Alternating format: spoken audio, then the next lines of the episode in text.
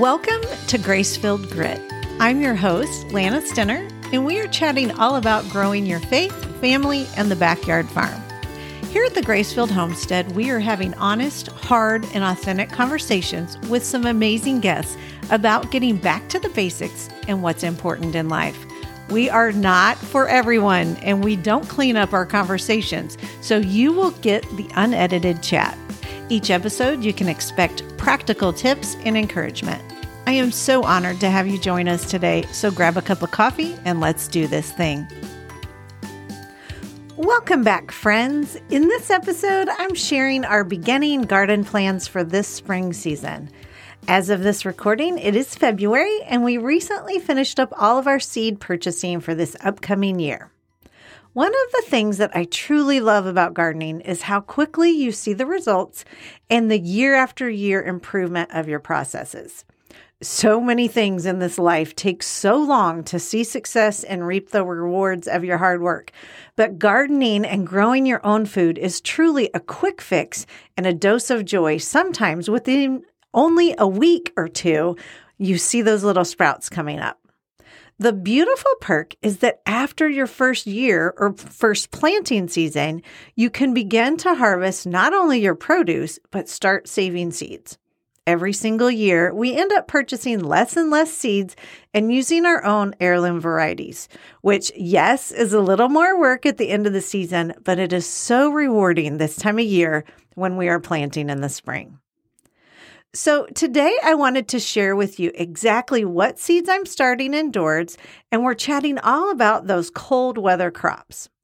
So, I'm in zone six, some even call it zone 6B here in Kansas City, Missouri. Go Chiefs. We just won the Super Bowl this week, so we're pretty excited about that. We have been gardening here in Kansas City on this property for over 20 years. And the first several years, we made so many mistakes. And one of the very first main mistakes that almost had us throwing in the towel was not understanding our temperature zone and how it's actually three different planting seasons here for so many years, we would wait until May after the last frost, decide to till up the beds, and then head to the garden center to get some plants to put in the ground. We spent a lot of money on those plants, and many died by the heat of the 4th of July holiday, and then the weeds took over. First of all, our property is now a no till property. And it really has nothing to do with the green movement and all the environmentalists. Not that I have a problem with any of that. I, I love the environment. Our motivation is minimal weeding and higher producing plants. And that is what you get with no till gardens. We do have a training in one of our courses on no till gardening, but I may do a podcast episode on that sometime soon. This process is so much easier. I love it, but that's for another day. Let's chat about these three different planting seasons. Why don't people talk more about this? So, my first indication of these three different planting seasons within my zone was with the herb cilantro. I didn't realize it was a cold weather crop or herb. So, a little off track, a little rabbit trail here. We're going to go off topic we all know that people either love or hate cilantro. And I didn't realize that it is genetic and can be tested for in some of these 23andMe or Ancestry tests. You may have the I hate cilantro gene, and that is so fascinating to me. Anyway, we love our cilantro over here in salsa, spicy dishes, and pretty much anything we can think of. After a couple of seasons of having a beautiful crop of it in my herb garden in early June, and then it all being dead by July 1st, I started to do some research. And sure enough, it can't handle the sizzling heat in my zone. So now I plant it in the early spring and harvest it by late June before the heat of the summer. And then I replant again in the fall and harvest it again before Thanksgiving. And another method is to plant it in a porch container in the early spring and then just carry it in the house for July and August. And then you can bring the container back outside when the temps cool down.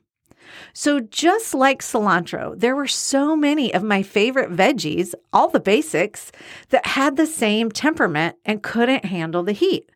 So, I've since started looking at our zone with three different distinct seasons. And these first plants that will be harvested midsummer and replanted again will be the best if I want them in the fall again. So let's chat a bit about the plants that I consider cold weather plants. And most of these I will be starting indoors to get a head start. These plants can handle the frost overnight for short periods, and some even believe that the broccoli, spinach, and kale have a better flavor if they have experienced at least one frost before they're harvested.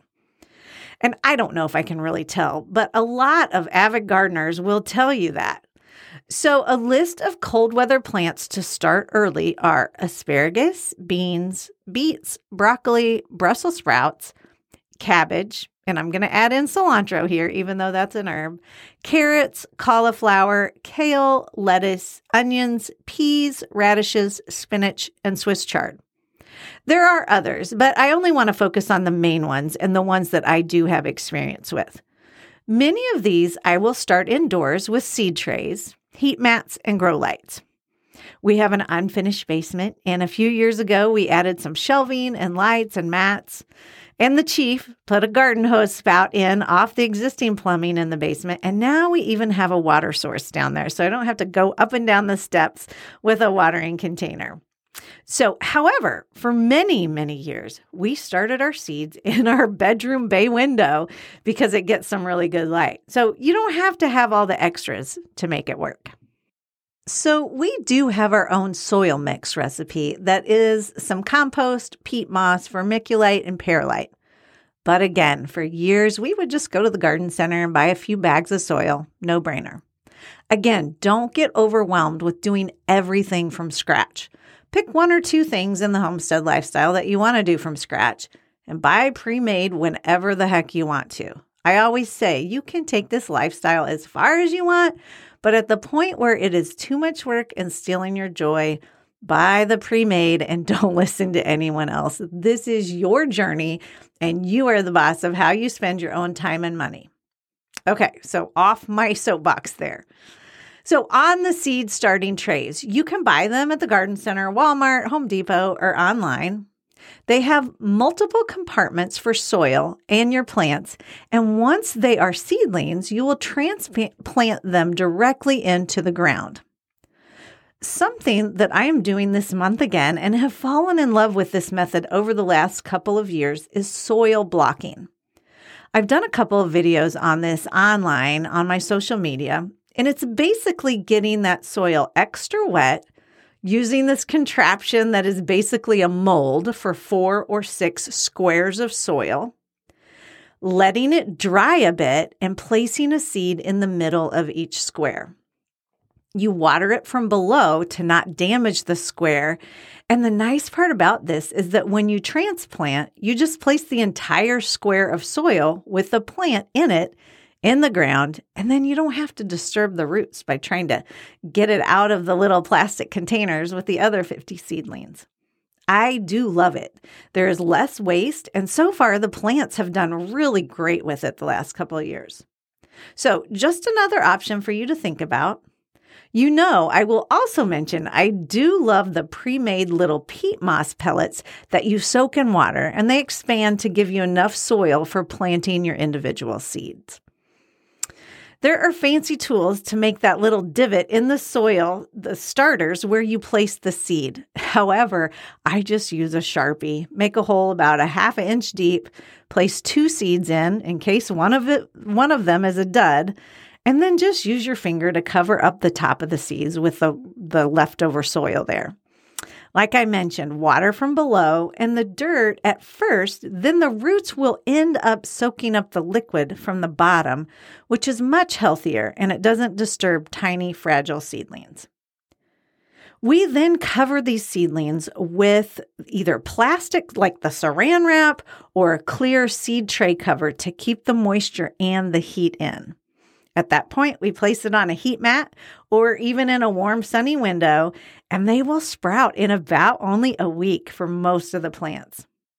Once you see those tiny little green sprouts popping through, you can remove the plastic clear covering and continue with the sunlight or sun lamp, as well as occasionally watering from below.